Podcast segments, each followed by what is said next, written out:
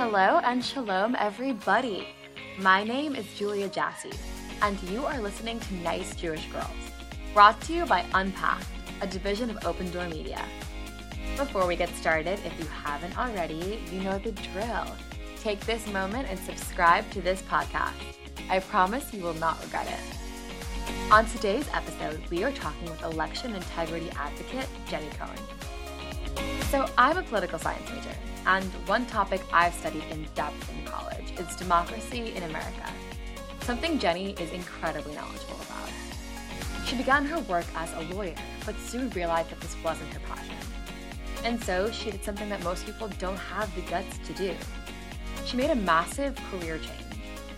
Now she is an election integrity advocate who researches, writes about, and informs about the state and sanctity of America's democracy yeah, we have some pretty cool guests on the show. So, in this episode, we'll talk about her work, yes, and it's fascinating. But I wanted to get into something I think is a bit more important and relevant, not only for me, but for all of us. Most of us, unfortunately, can relate to this idea of imposter syndrome. This idea that in the recesses of our minds, we don't really believe we're capable. This affects everyone, but I think women are often made to feel it even deeper. Jenny's human and has very human feelings, but in this episode, I wanted to hear from her. How does she barrel forward with such confidence, even as she works in such a difficult and oftentimes controversial field? I wanted to ask her about that and a lot more. What's it like to have this massive life change? Why is democracy important enough to change your life for it, especially as a Jewish woman? I am so excited for you guys to meet her. Let's do this thing.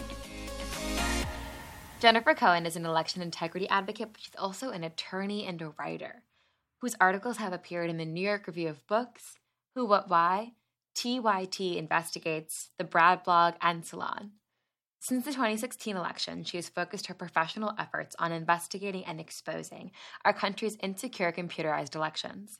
She posts daily about election security via her Twitter account, Jenny Cohn, one with no E, which has over 180,000 followers.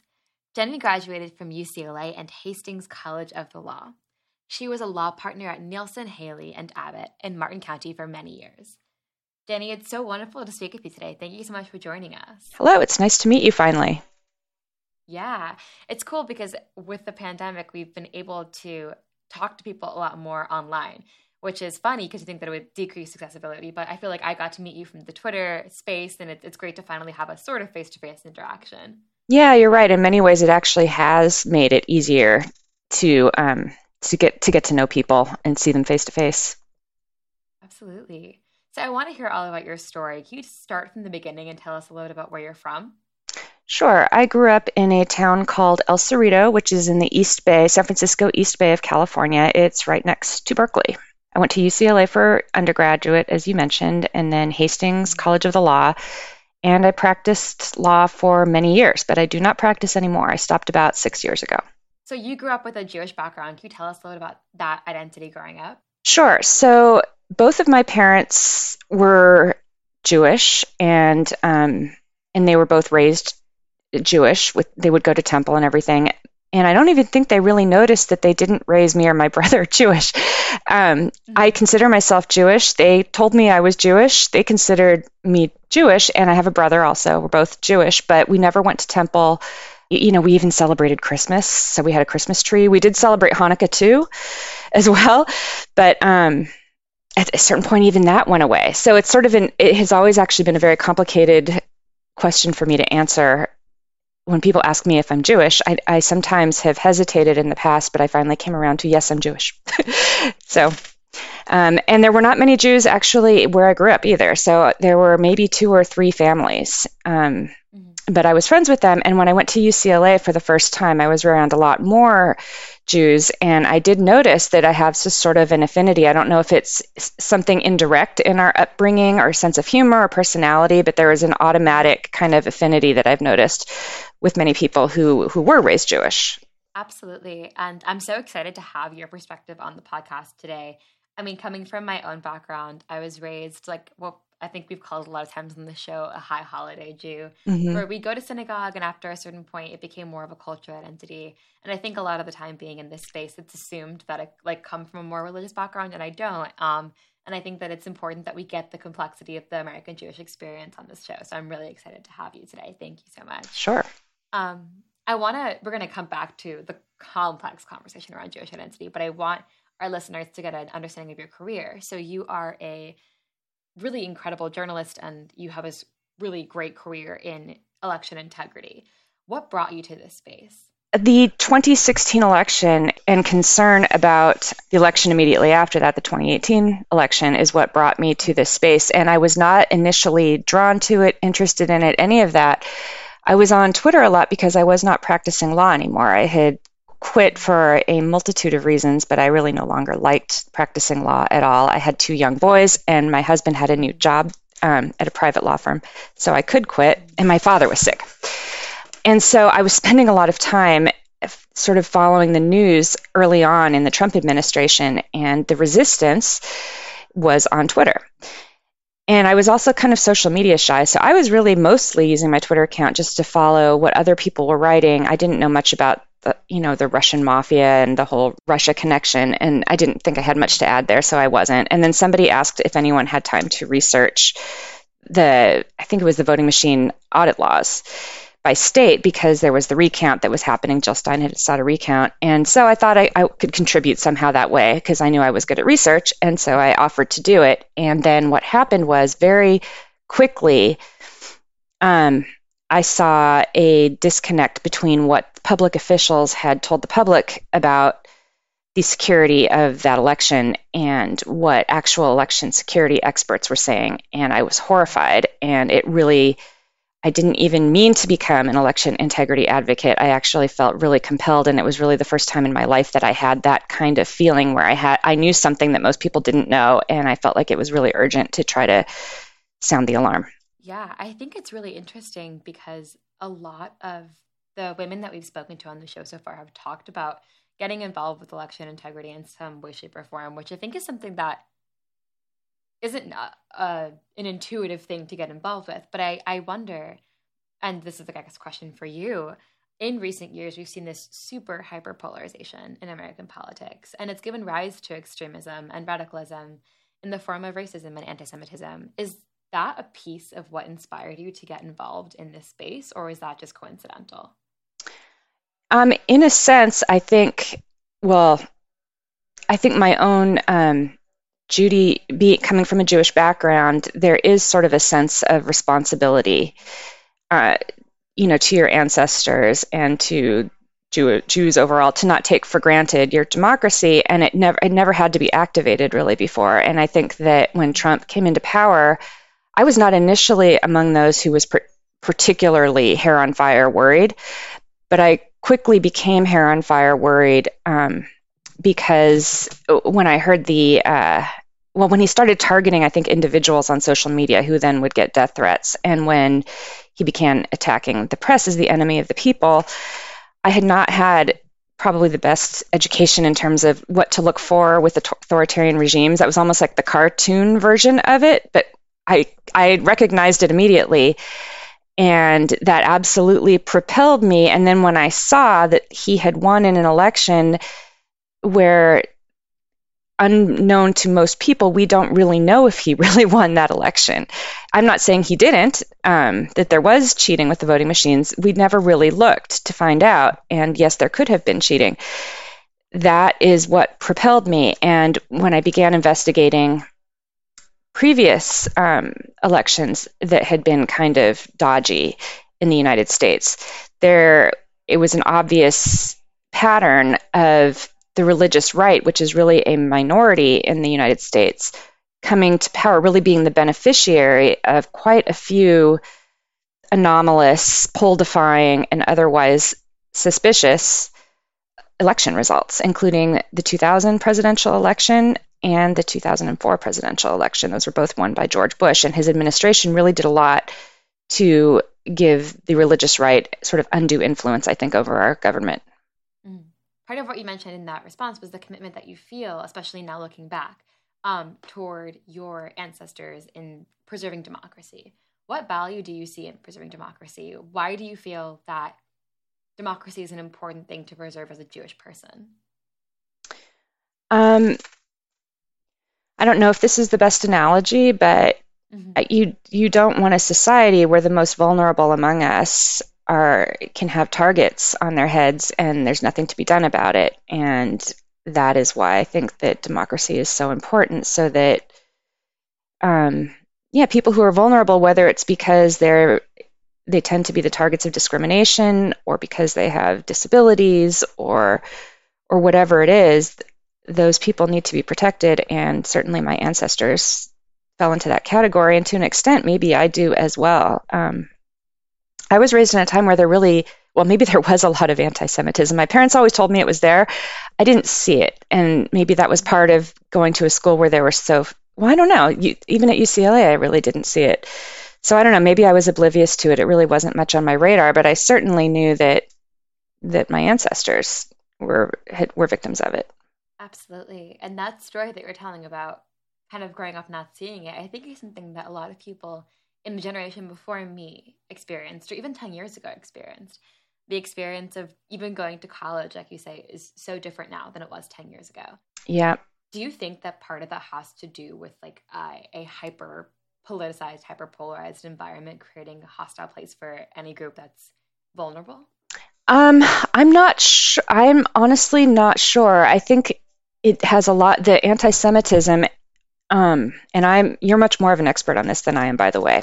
I do want to put that out there. I, I really, really don't want to stick my foot in my mouth on this because it is not my area of expertise. But I do feel that Netanyahu is largely responsible for some of the anti-Semitism that we're seeing. And you know, maybe I'm my perceptions are wrong about some of this stuff, but the fact that he he and Trump appeared to get along, you know, like gangbusters, um, I don't think has helped if we're talking about anti-Semitism from the left. Although maybe there has always been an anti-Sem- anti-Semitic strain from the left, but I think that sort of aligning with Trump and maybe to an extent with Putin um, and that whole spyware thing, you know, I don't know how many people know about the Israeli government sort of authorizing the use of the, the use of the NSO Pegasus spyware, um, but to me, that is something that was inexcusable that his administration um,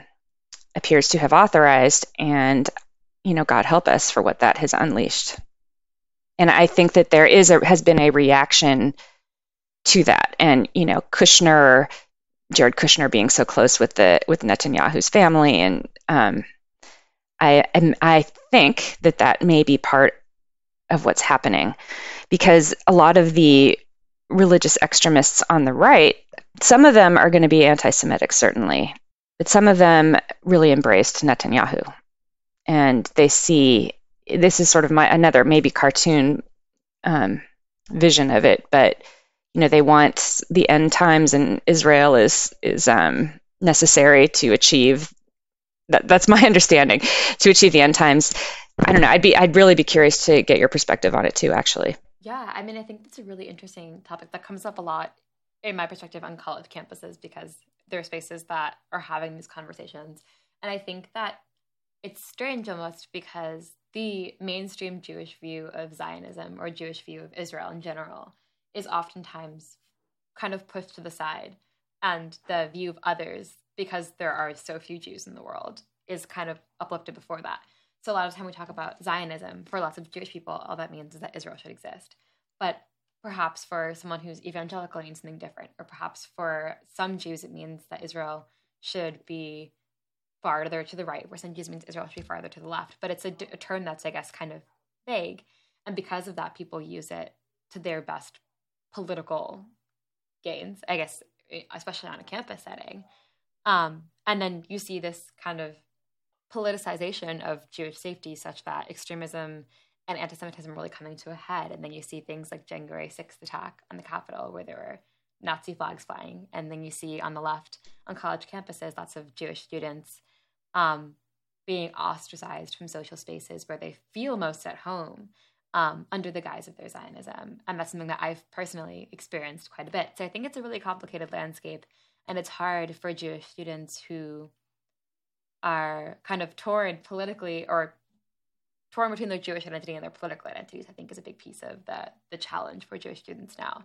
But I think the best solution, I mean, at least on a Jewish level, is for us to operate under our own definition of these terms and not let the conflation of that with other beliefs get in the way of our own narrative and yeah. at least on a on a community level and then taking it from there must be really incredibly difficult to be facing that while you're in college um, you know one thing that has really impressed me about you is that you seem to have I know this is an interview of me, but I did want to say this. You seem to have sort of found your passion at a young age in college, and I'm actually really um, envious of that because I never had that. I mean, really, truly, career wise, the first time I had it was with um, election integrity. And that's my 50s. I'm in my 50s. So it took me that long. And, um, you know, I had an entire career that I was not passionate about. And that's really unfortunate. And I think it's the world is, I, you're going to be one to watch, I think, um, because as I discovered myself, um, having a passion for an issue can take you very far in a very short amount of time. I mean, I just, it is remarkable to me that, so I the, started with the election integrity, um, writing about it and trying to sound the alarm several years ago. And my husband actually said to me, nobody's going to listen to you, which you, you should really never tell a woman that no one's going to listen to her. And I sort of knew that, pe- I knew that people would listen to me. I just knew it. I couldn't not do it. It was the strangest thing. I couldn't not do it, and I'd never had that. I, it wasn't even really a choice. Um, I couldn't not advocate. And it's interesting. I mean, a lot of what you've accomplished seems to be inspired by a particular event. And it seems like there are other women, like you're explaining, who had similar experiences, who saw this injustice. And like you mentioned the story with your husband, like we we're not going to be told to be silent anymore. Um, and that's a huge shift that I mean, I grew up I grew up on Long Island, New York. I grew up in a time when I wasn't even conscious of the fact that there was a gender difference in the workforce or anything until I got to college. And then I was like, oh, wait, hold on. Things are different than I thought that they were. Um, so, has that kind of power of this moment where women are no longer letting society tell us that we can't do something, that kind of inspirational momentum of the moment, has that inspired you to continue using your voice even when you were told that this story wasn't going to be newsworthy? Um, I don't know. I think honestly, as much as sometimes I have, well, for years I sort of lamented becoming an attorney. It didn't fit and all this with my personality. And, um, you know, I practiced for 23 years, of which I'd say about seven I truly enjoyed. And then some of it I was kind of neutral, and then some of it I really wasn't enjoying it anymore. Um, but I do think that that is partly, though, I, it gave me the confidence to be much more certain in my voice than I absolutely it did than I otherwise would have been because I have, as a lawyer, you go up against some sometimes some really mean people, other lawyers who, and especially when I was a young woman lawyer, you know, who are older and scarier and and um, intimidating. If you practice long enough, you kind of learn that even sometimes even people with really um, sparkling reputations are wrong about, you know, with with really sort of celebrated careers, even in law, for example, can be wrong, or they can miss the big picture, the picture, you know, or they're not creative enough with their application of the law to situations. Some of the people who've really thrived in their careers um, are not flexible enough or creative enough to rise to an unprecedented moment in our history. Have not been. They're catching up, though, I think some of them.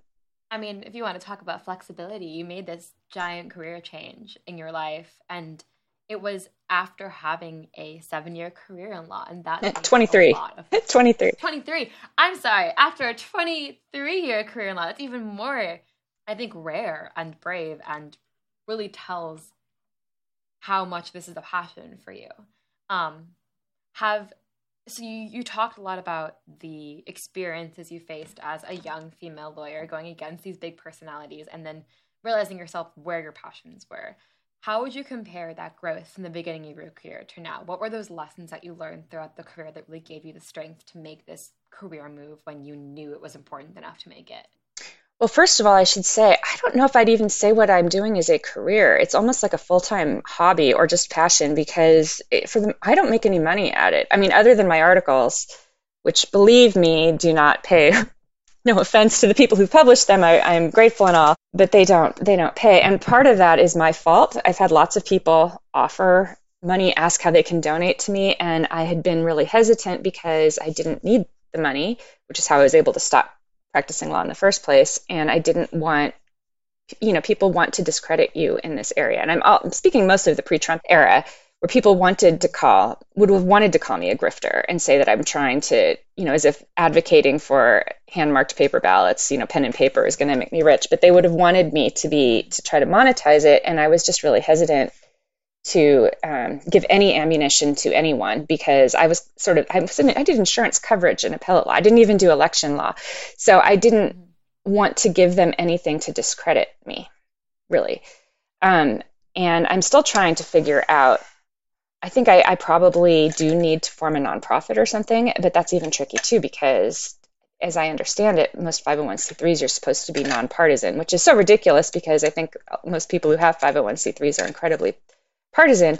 I don't yeah. pretend to be nonpartisan. I'm very much a Democrat, although I have my disappointments with Democrats as well, uh, especially on the issue of election integrity. They have not been as strong as they should have been, as they should be now. Um, so it, was it brave? Um, it wasn't actually brave, I don't think, because I had already left law. I think I was I was lucky that I was able to leave law. That I have a husband who is a lawyer. He's a securities lawyer, and unlike me, it fit very well with his personality. He really thrives on it. He loves it. You know, he would probably do it for no money.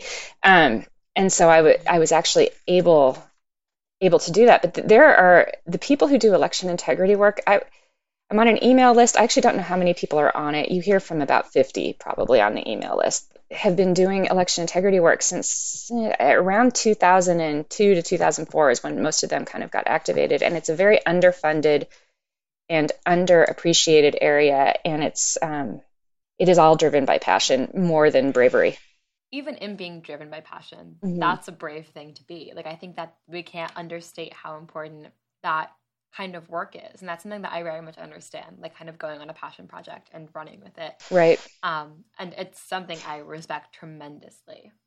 Um, and one thing I'm wondering is you've made this tremendous impact in your field um, because of your background and your um, understanding of research.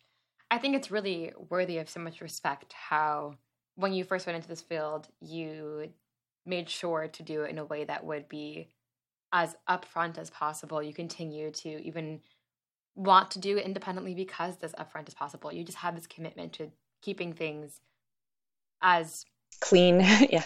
As clean and keeping your message as powerful as you can, even if it's harder for you individually. And I think that's a really selfless and incredible thing. So just so much respect to you for that. Um, and for doing really incredible work. And I really have loved having you on this podcast because I think a lot of the time, and I said this a bit in the beginning, I think a lot of the time we think of Jewish identity as one thing, and that depends on where you are. So if you're a secular Jew, you think of Jewish identity as just secular. If you're a religious Jew, you think of Jewish identity as just religious. Um, on this podcast, we want to have all of it. And for some people, that connection to Judaism is studying Torah. And for some people, that connection to Judaism is preserving democracy because that's how they feel to best keep a safe country for their children in the future. And I want us to have all of those stories in the show because this show is meant to be an archive of every piece of Jewish experience and the incredible things that women are doing in this space. So thank you. Um, and that really brings us to our last question, which is, you know, keeping in mind that we, we want this show to be a way for young people, but specifically young Jewish women, to have access to mentors in the field that they might never be able to meet. So there might be uh, people listening to this who have never heard of election integrity and are hearing you speak about it and are inspired by your story, or who are secular and feel like they can't own their Jewish identity and hear how you own yours and want to be like that and own it the same way that you do. What advice would you give for young people listening to the show about navigating the world through your experience? Um, and what, what would you want them to take away from this conversation? Well, I have two sons. Um, they are 13 and 14. And what I try to tell them is to try as many things as possible so that they find their passion. And I mean, ideally, it would be a passion that makes the world better. Hopefully, it's not. I think you can make the world better in many ways. You definitely don't want to make it worse, but you can make it better through entertainment also. Entertainment's an important part of life. Um, I'm thinking about video games because both of my boys love video games. but um, you know, I do think it's really important to find your passion, and that requires trying lots of things. And I think that when I was your age, I, I did not try enough things. For example, I didn't try journalism. For God's sakes, I should have been a journalist from the beginning. It seems really obvious. It honestly never occurred to me. And um, and don't play it safe with your studies either, because I think that came into it. I think college is very different now, but when I went to UCLA. Um, there is concern that taking the harder classes damages your GPA a little bit, and mm-hmm. and it was easy. It's easier to take easier classes and get the A's, and that comes with a sacrifice that I don't think I would do again.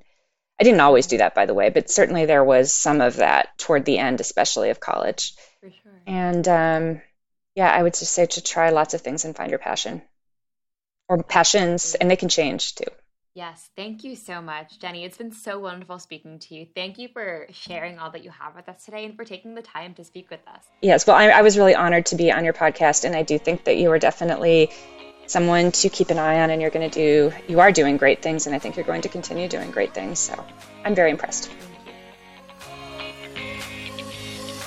I'm so honored that we had Jenny on the podcast today. You know, when I first reached out to Jenny about coming on the show, she was worried she didn't have enough of a background in Jewish education to speak to the Jewish experience. Plainly, she was worried that she wasn't Jewish enough. And honestly, that's a feeling that I often really relate to. I didn't grow up as connected to Judaism as I am now. If you would have told me two years ago that I would be in this Jewish space, running a Jewish nonprofit, recording a Jewish podcast, minoring in Jewish studies, I'd never believe you. I didn't have that connection to my Judaism. I didn't know this would be the path my life would take me, but I was still just as Jewish back then as I am now, even though my connection to Judaism has changed dramatically. I became an advocate because of what I was exposed to on social media, really. Folks on Twitter were speaking about Judaism in ways I'd never seen before. They were sharing Jewish articles from Jewish newspapers, listening to Jewish songs sung by Jewish artists, and I was moved to my core. There was this whole community, this whole world that I could go out and reach, and I knew I just had to grab it. Yes, just like Jenny, just like probably many of you. When it came to Judaism, I felt like the poster child for imposter syndrome. But it's something I've really worked through. Just like Jenny, I know that my experiences with Judaism deserve to be heard, just like all of yours do. Because there's really no such thing as being Jewish enough. Nice Jewish Girls is a podcast about sharing and celebrating the stories of Jewish women who are doing incredible things. To do that, we have to tell the story of every Jewish woman, secular, religious, or anything in between. Back in May, Jenny and I were connected on Twitter on a thread that I had written in the wake of the Israel Gaza conflict. Two women from different generations, different places, different backgrounds, connected by our Judaism in ways that we never expected in large part because Judaism is more accessible than ever. And isn't that so powerful? That after centuries of exile and diaspora, Jews find ways to connect in spite of all of the space that separates us. To fully understand the complexity of Judaism, we need to be open to the complexity of it. It's then that the real competition will happen. And this, my friends, is where we'll leave you for today's episode of Nice Jewish Girls hopefully a bit smarter and a bit more inspired. I would love, love, love to hear your feedback and suggestions for other nice Jewish girls to host on this pod. Email us at podcast at jewishunpacked.com and join us next week when we'll be speaking with pop culture commentator and entertainment writer Sophie Ross. Nice Jewish Girls, the production of Unpacked, a division of Open Door Media. Rivki Stern is our producer, and I am your host, Julia Jassy. One more time, if you haven't subscribed to this pod yet, what are you waiting for? Go do that now, and while you're at it, rate and review the show. And of course, follow Unpacked at all of the social media places. like TikTok, Instagram, Facebook, YouTube, and Twitter. Just look for at Jewish Unpacked. Talk to you later, ladies.